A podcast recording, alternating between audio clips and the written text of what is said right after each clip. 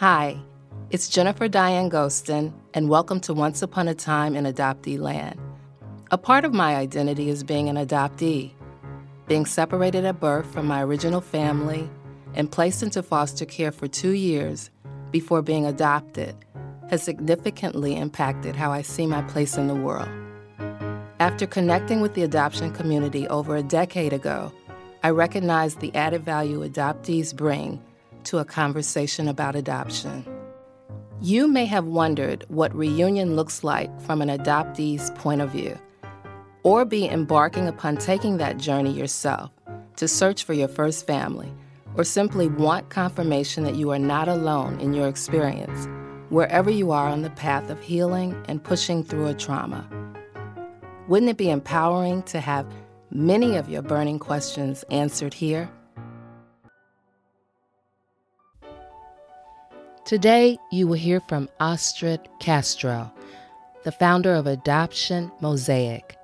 She has been connected to the adoption community for decades and has positively impacted so many of us to stay the course in whatever lane we've chosen to empower adoptees.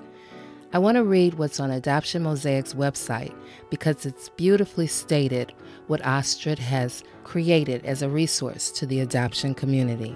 Adoption Mosaic provides a platform for compassionate, informed education, training, and resources to the adoption constellation slash community in one way or another. We all have adoption in our lives, and regardless of what role we play or the resources we've been given, each of us deserves a healthy, lifelong adoption experience. I find Astrid to be most knowledgeable about what works best when it comes to sharing our stories. Over the last several months, adoptee after adoptee has credited Adoption Mosaic as being their wonderful introduction into the adoption community. I repeatedly heard about her insightful panels with adoptees as the experts. Allow me to introduce you to Astrid in this episode, and I'm of the belief that everything she shares here is worth thinking about and putting into action well beyond your listening time of our conversation. Hi, Astrid. Hello. How are you doing today? I'm great. I um, am having a busy, busy Friday, but things are going well. So how about you? I'm doing very well, too. It's been a really good week, very interesting. I've learned so much and participated in a couple of Zooms with adoptees, which is always really cool. And and don't be... Don't be concerned about the doggy in the background. This is just real life, so it's fine. Sorry about that. I tried to give him a treat, um, but apparently he had lots to say. Yeah, well, I'm a dog person. My doggy just happens to be resting, but she too can be active. I, you know, I'm just so excited that you took the time out to have this conversation because, as I told you, your name keeps coming up with the younger generation, and I just get excited about young people being involved in the community sooner rather than later, as you did. And we'll talk a little bit about that uh, because I'm kind of late to the community. I've been involved for over ten years, but at the same time, I was nowhere near focused, you know, in my twenties and thirties. So when I meet people that are in their thirties and have said, hey, yeah, I... I want to get started on this thing called adoption right now because mm. clearly it's better to be connected sooner rather than later. Before we get into a little bit about your story and the uh, amazing impact you've had in the adoption com- community for so many years, I just want to know what makes you, you? Mm. Hmm. Oh, wow. That's a big question, right? I know. Uh, what makes me me? There's so many parts of me. Uh, and I, being a mom to an amazing eighteen-year-old daughter who's about to go off to college, is a really big thing right now in my life. And yeah. and being single and um, living in Portland, Oregon, and having um, my just really powerful community, my friends and my family just mean everything to me. My work, Adoption Mosaic, being a woman of color, finally getting to claim and own that for my own uh, is something that didn't come naturally. So I didn't have the support for that at, when I was younger. So that's a big part of what makes me me today and how I move in the world and awareness around that. And of course, being an adopted person and being in reunion with my uh, birth mother and my adoptive parents, being really involved in Adoption Mosaic also is a big part of makes who makes me me. So yeah, lots of things. Yeah. I just recently heard that question posed to someone, and thank you for allowing me to ask you, because it was, it was like a big question. I was sitting there like, just like you did. Okay, well, I am, yeah, I'm so much more than a, an adoptee. I'm a mom, you know, my grandmom, and like all these things came to me, which is um, a part of what we identify as or with. Mm-hmm. And so for the purpose of this program, because we know most listeners are going to be interested in the adoption story and our experience mm-hmm. as adoptees. So I said, I think I like that question, because we are mm-hmm. so much more than adoptees. I, mm-hmm. I thank you for that beautiful answer. And so I guess we'll just jump right into it. As an adoptee, mm-hmm. what is a part of your story, wherever you want to start? Yeah, I know that a lot of your listeners, and I've I've been following your podcast, and I just also want to say, Jennifer, thank you for the work that you're doing and creating a platform for other adoptees to share their experience and be heard and feel the community that's out there. I think that that work is so incredibly valuable and important, and so thank you for offering that. Uh, and I've had the privilege of listening to some of your podcasts and uh, hearing people's stories around their reunion, and has been really powerful. I was born in Colombia, and at the age of four and a half, my sister was six. We were sold in the black market of adoption, and we didn't discover that until eleven years ago when we found our mother and did some investigating ourselves. I know you have an investigation background. uh, I, you know, I love us adoptees. Like, you know, we just, when we, we want to find something out, boy, are we an incredible investigators. Right. I, right. So true. And so my reunion um, was, was something that was not expected. And when we, and what I mean by that was, we went to Colombia. My daughter uh, was really curious and wanting to go back to Bucaramanga, where my sister and I were born, or I should say supposedly born. It's on our birth certificate that that's where we were born. It turns out that that's not where we were born. It was falsified. But we went back and ended up finding our mother through a newspaper article. So that experience really kind of pulled the rug out from under me. Here I was already doing this work in adoption land, and already Adoption Mosaic was up and running. And I'd been doing this work at that time for about twenty years. And I kind of thought, well, someday if I find my birth family, that'd be, that'd be fun. That'd be interesting.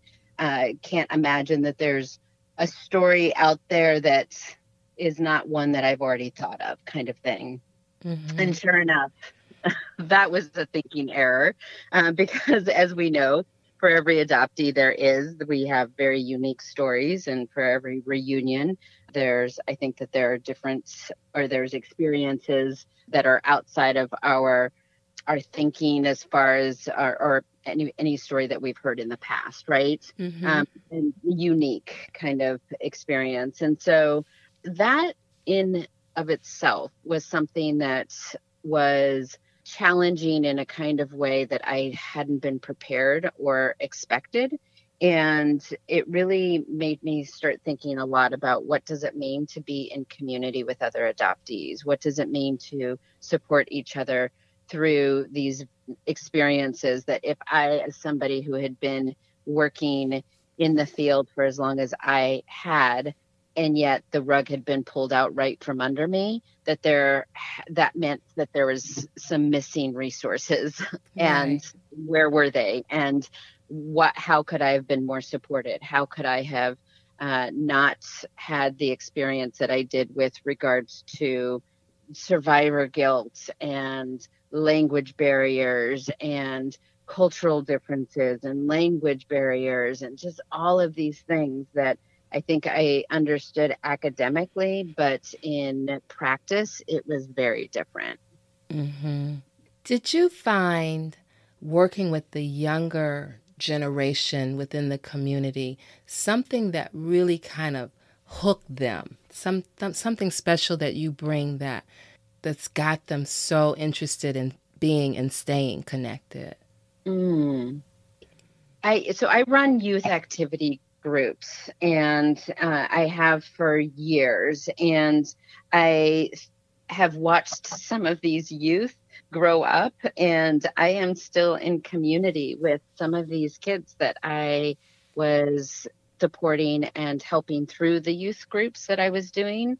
And one, one in particular, she was five. We always go back and forth uh, whether she was five or seven, but she was somewhere between five and seven when she started coming to the groups that we would do here in Portland, Oregon. And she continued to stay involved, and we continued to offer programs that she could grow, kind of grow up with. Mm-hmm. And she then started, as a young adult, she started being on panels and volunteering and getting involved and meeting other adoptees that were her age. And And I think it just was one of those experiences, because Adoption Mosaic has been around for so long. We have had a lot of young people involved at at that super young age, at five or seven, and another another individual who, she was fourteen when she started getting involved, and she and I are super close friends, and she's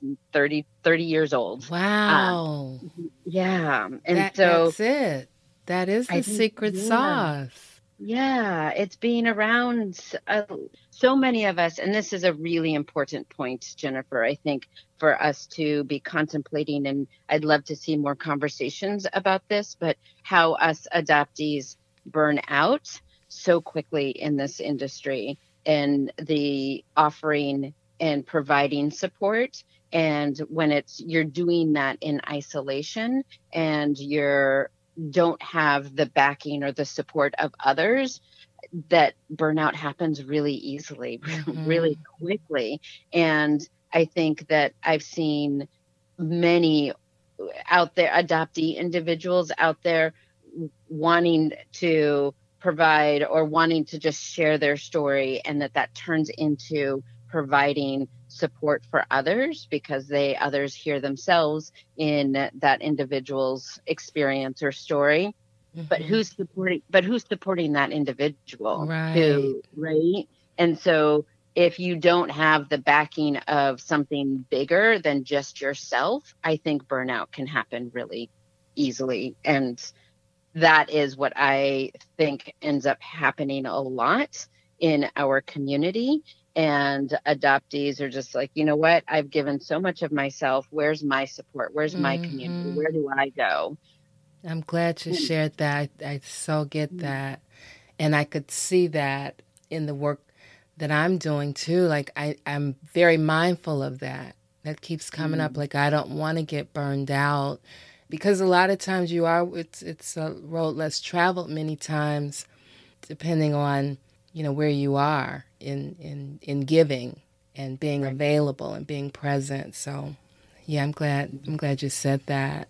Yeah. What impresses me so much, I think about the young people just in the last couple of months that mention your name. Like they just light up. Yeah. They light up about Adoption Mosaic and about you. And so then I light up, because it's real important to me to be connected to the younger generation.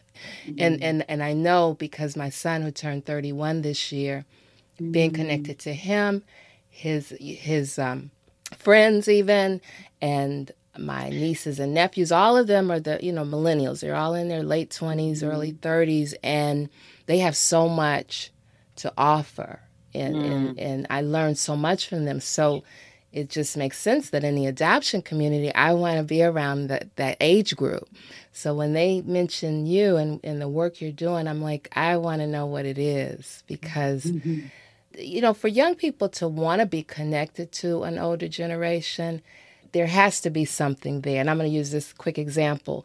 I remember when my son got his first cell phone many, many years ago, and I would call him because, you know, we're of a generation of calling and not texting, and he would never pick up. He would never answer. But the minute I text him, he texts me right back, you know, and even to this mm-hmm. day, that generation, and I, I guess we are getting that way too, they're texters. And mm-hmm. and so, you know, if you can like catch on to that, then you got them.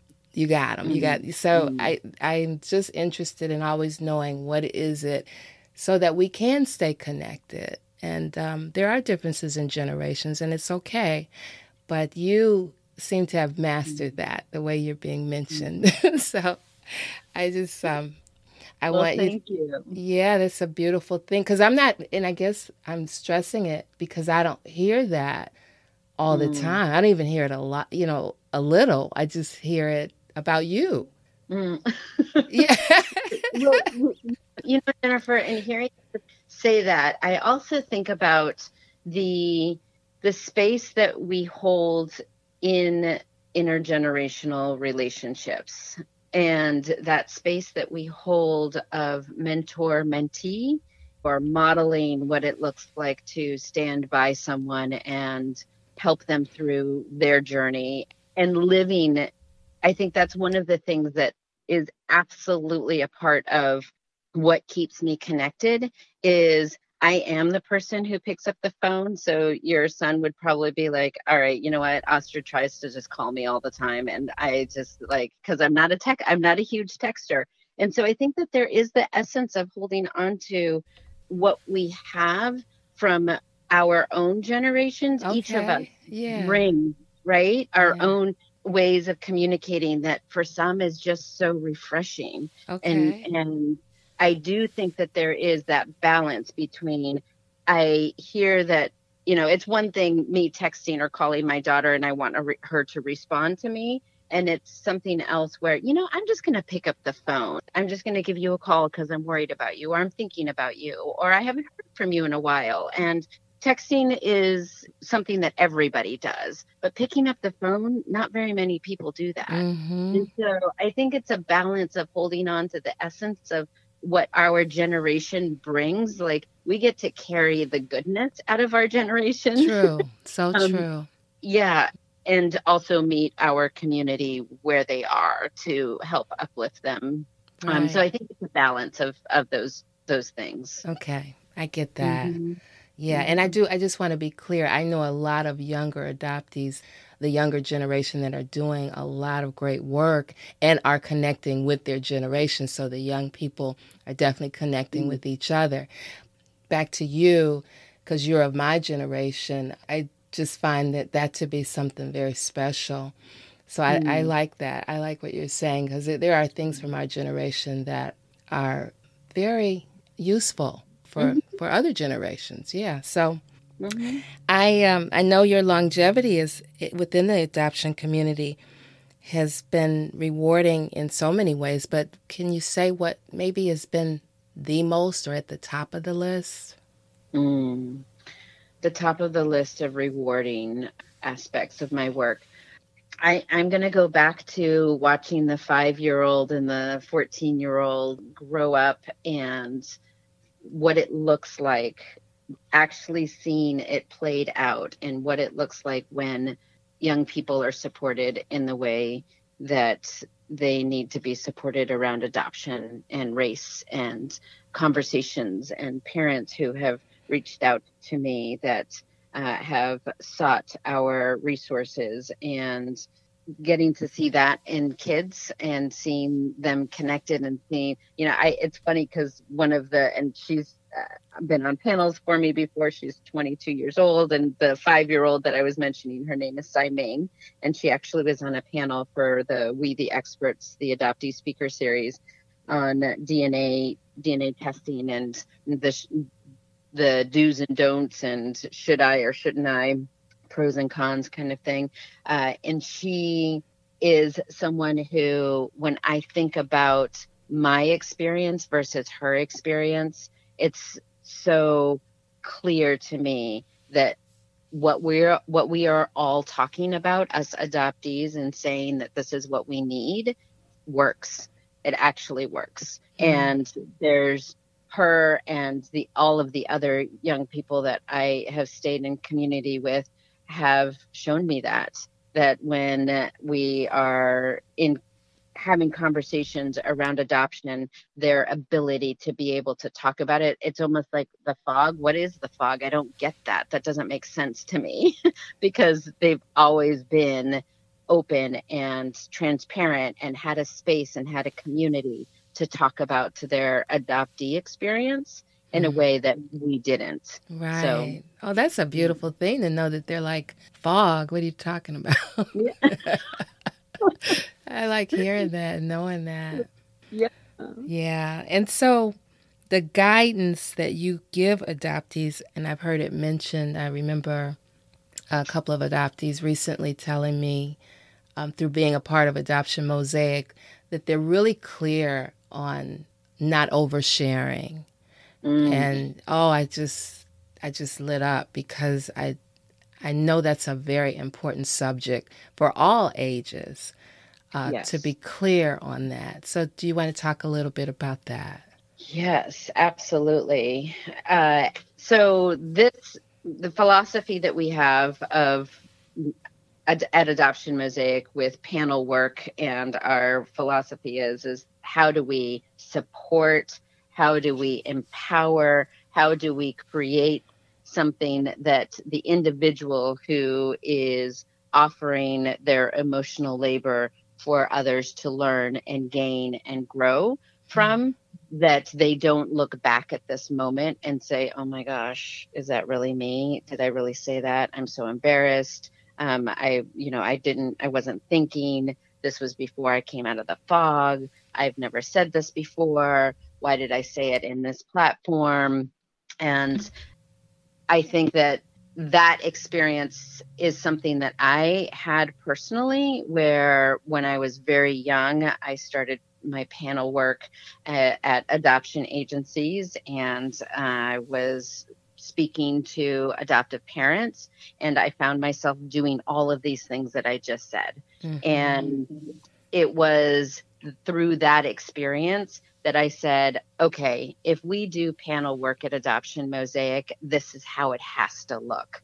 We can't pretend that we can be everything to everyone. Absolutely not. But there are other resources, that's therapeutic resources or other support groups or other uh, blogs, books, articles, individuals, um, the Adoptees Connect is a great resource, those kind of things. So how do we ask somebody to offer their emotional labor and then not offer these other resources to help them do the kind of wraparound services, if you will? And so because of my experience of not having that, I wanted to make sure that we offered that at Adoption Mosaic when and if we were going to be doing panel work. And here we are, we found ourselves in the pandemic offering the We the Experts, our Adoptee Speaker Series, and it's a monthly, every month uh, we offer a panel of four adult adoptees sharing their experiences on a very specific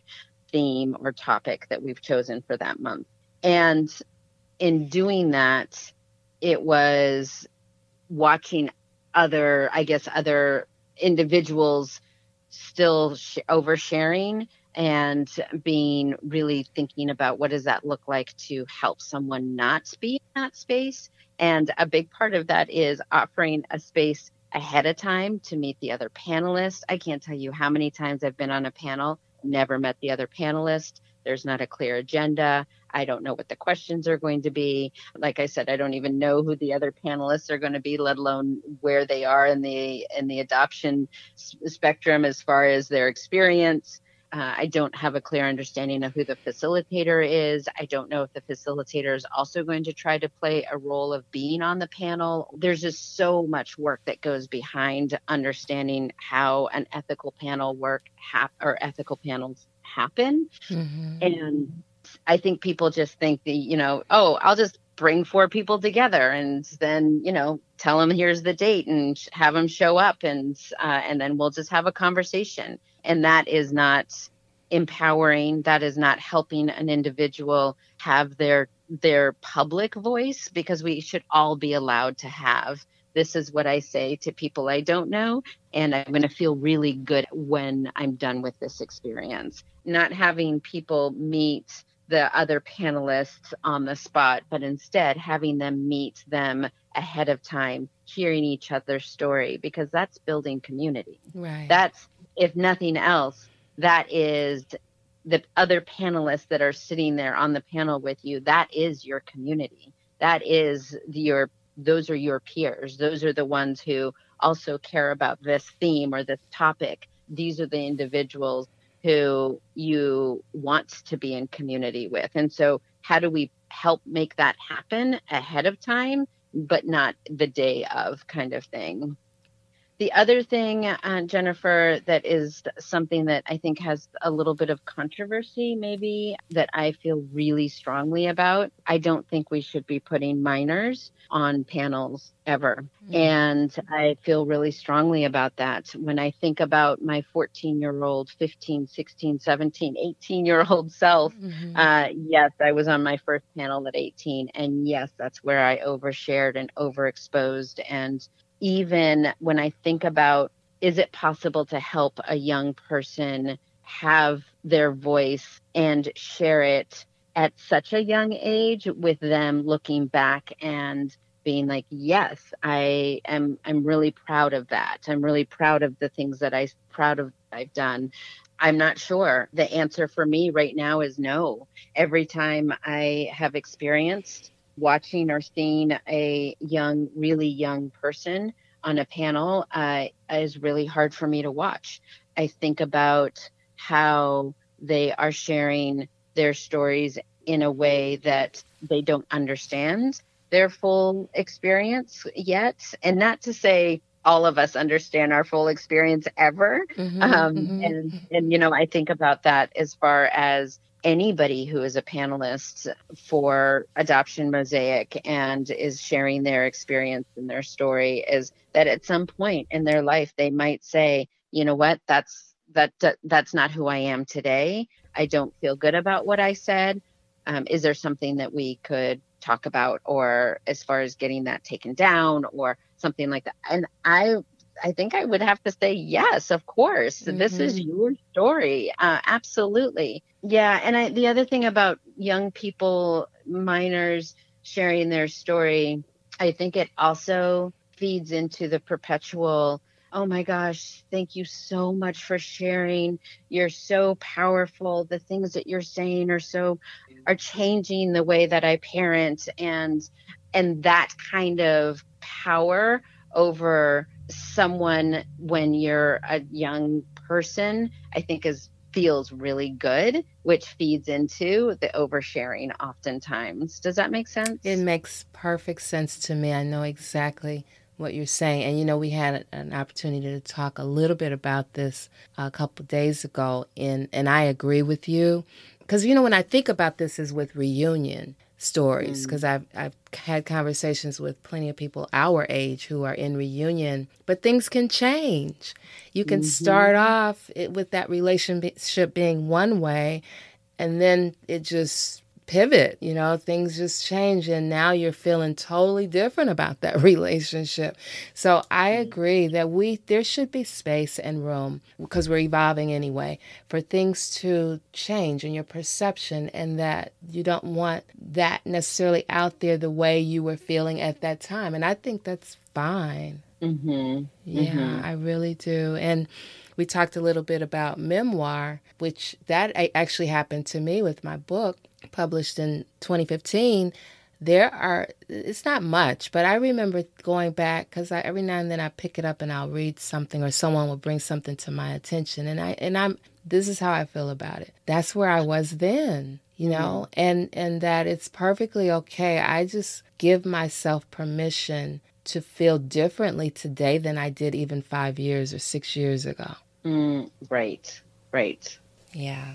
Mm, well, I wanted to take you back just a little bit because I think about this quite often growing up, how my adoptive parents felt about adoption. We didn't talk about it much, if at, at all, every now and then, but it was it was not something I felt I could openly ask questions and get good answers, solid answers. And I think, what would I tell my adoptive parents today? Mm. Growing up, what is the one thing you wished your adoptive parents understood about being separated from your family of origin? That's the question. Mm. One thing that I wish my parents understood. Uh, understood. Okay. About being separated from my parents. Hmm. I, that's a really hard question, Jennifer. I don't know that there is one thing because we were older. We were four and a half and six years old when we came to the United States. Mm-hmm. And my sister and I, we, we were adopted by parents who didn't speak Spanish. Uh, I would say that that maybe just when I think about right out of the gate of why didn't you learn Spanish? Why didn't language mean, why wasn't language a higher priority for mm, you? Yeah. Yeah. And I can't imagine the terror and the fear and all of the things that were com- that we came with, right. That we didn't have anyone who could even talk to us. Right. That's a big alone, one. Yeah. Let alone be able to, you know, just talk to us, period, let alone navigating, oh, this must be really scary for you. This must be really hard for you. Let's help you. I, we weren't in therapy. We didn't have anybody who uh, was, we didn't have any adults who could actually speak to us uh, in those first six months of arriving. That, uh, my mother, that's really something. Yeah, yeah.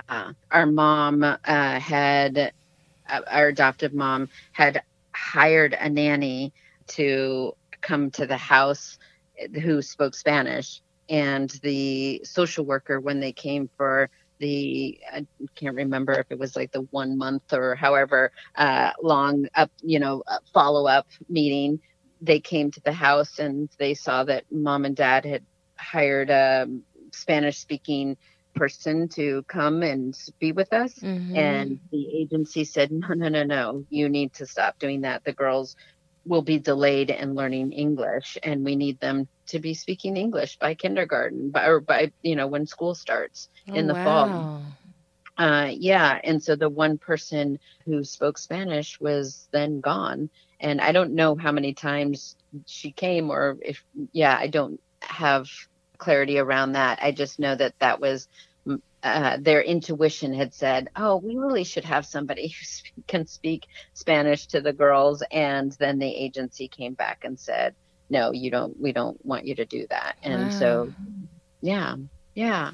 So I think language maybe would be, you know, and when I even go back and, and before we even arrived, there is a before we even arrived that I wish that all adoptive parents uh, were doing what this really means, not just I get to parent between zero and eighteen and I, I want to have that experience or for whatever reasons that you're deciding to adopt, but really looking at the history of adoption in the United States or anywhere in the world, right? Mm-hmm. Uh, the history in each country. What is the history of adoption? What does it mean to support your twenty-six-year-old, your thirty-eight-year-old? Uh, what does it mean to be a grandparent of children of color that are not biologically related to you? Like, those are the oh, things wow. that nobody thinks about, right? Yes, that's good. Astrid, yeah. that is so good. Yeah. I'm I'm just still kind of sitting with the language, because I remember, I believe it was Heidi's podcast, Pulled by the Root, when I remember you sharing, you and your sister, like saying something that you knew that your father didn't understand, like, or him asking a question, I think it was, mm-hmm.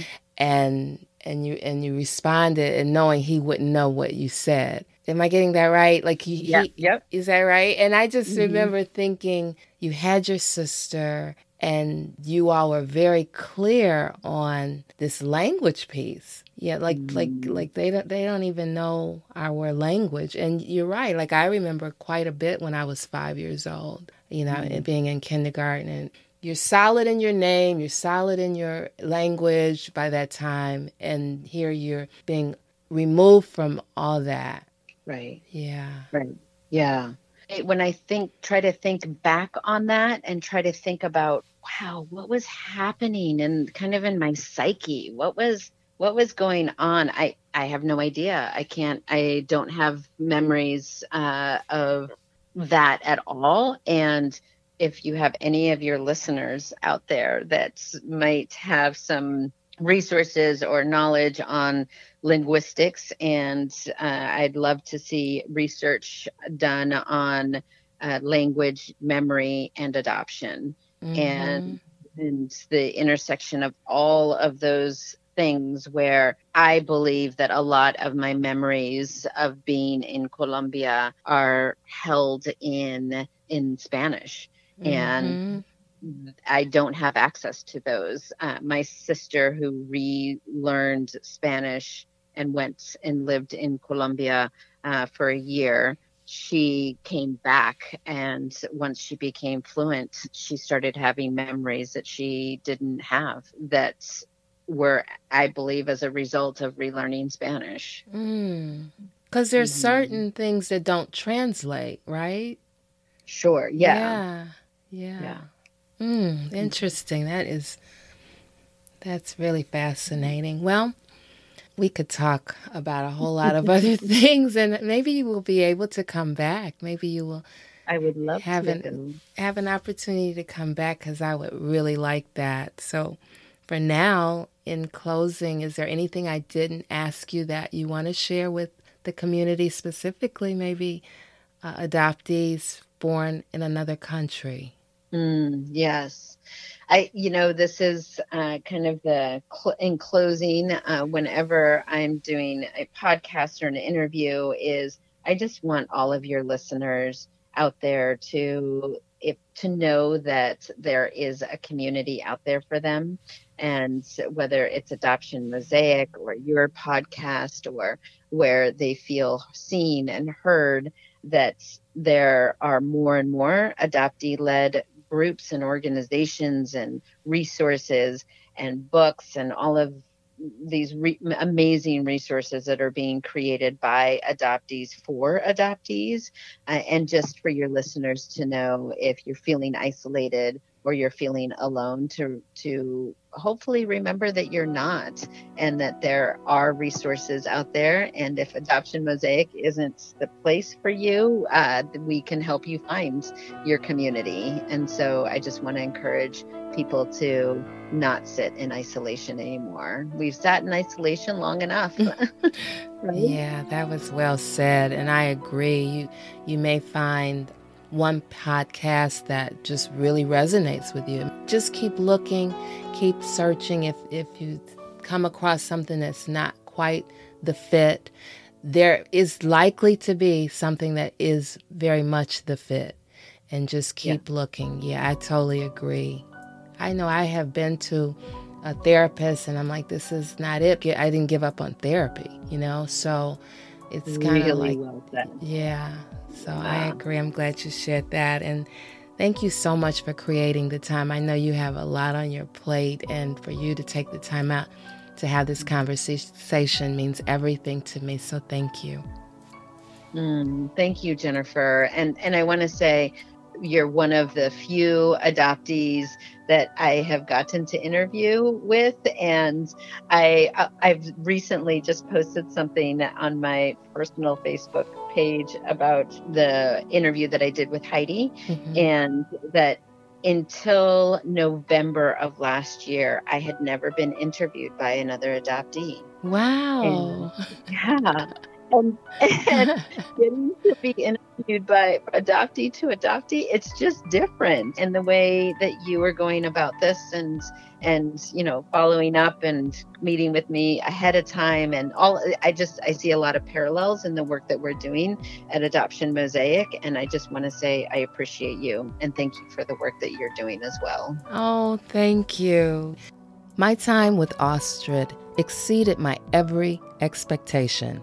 She's thoughtful and intentional about her mission. She beautifully stated what I hadn't yet took the time to say, and that is find your community within the adoption community. Look until you find what works for you, because one size doesn't fit all. Choose from all kinds of groups and individuals on social media and otherwise, doing the work to provide a resource for adoptees. I believe it's very important to reconsider an initial position of isolation. We are in this together, and there is room enough for all of us. I like how Astrid talked about the possibility of burnout as members of the community give of themselves through the years. It's not often discussed in public spaces, but it happens far too often. We need each other and can be diligent to make sure we keep showing up for one another. I wish to leave you with this from the adoption mosaic dot com website. We focus on families and individuals by supporting them in making the most educated, informed, and unbiased decision when it comes to their adoption needs. We provide space where the adoption constellation slash community feel valued, heard, understood, and accepted as a full member of society, family, and community. Thank you, Astrid, for creating the time for our conversation. It was a complete joy to hear your words. I know you are in this journey of service to our community for the long haul, and you inspire me to do the same.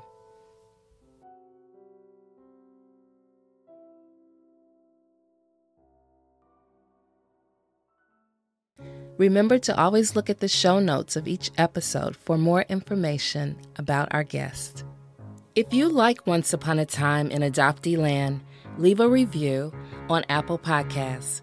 Follow and or give a five-star rating so others can find it too.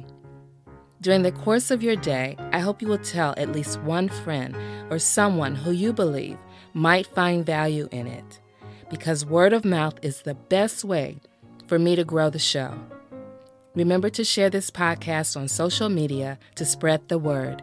Hashtag Adoptee Land. Thank you for being here.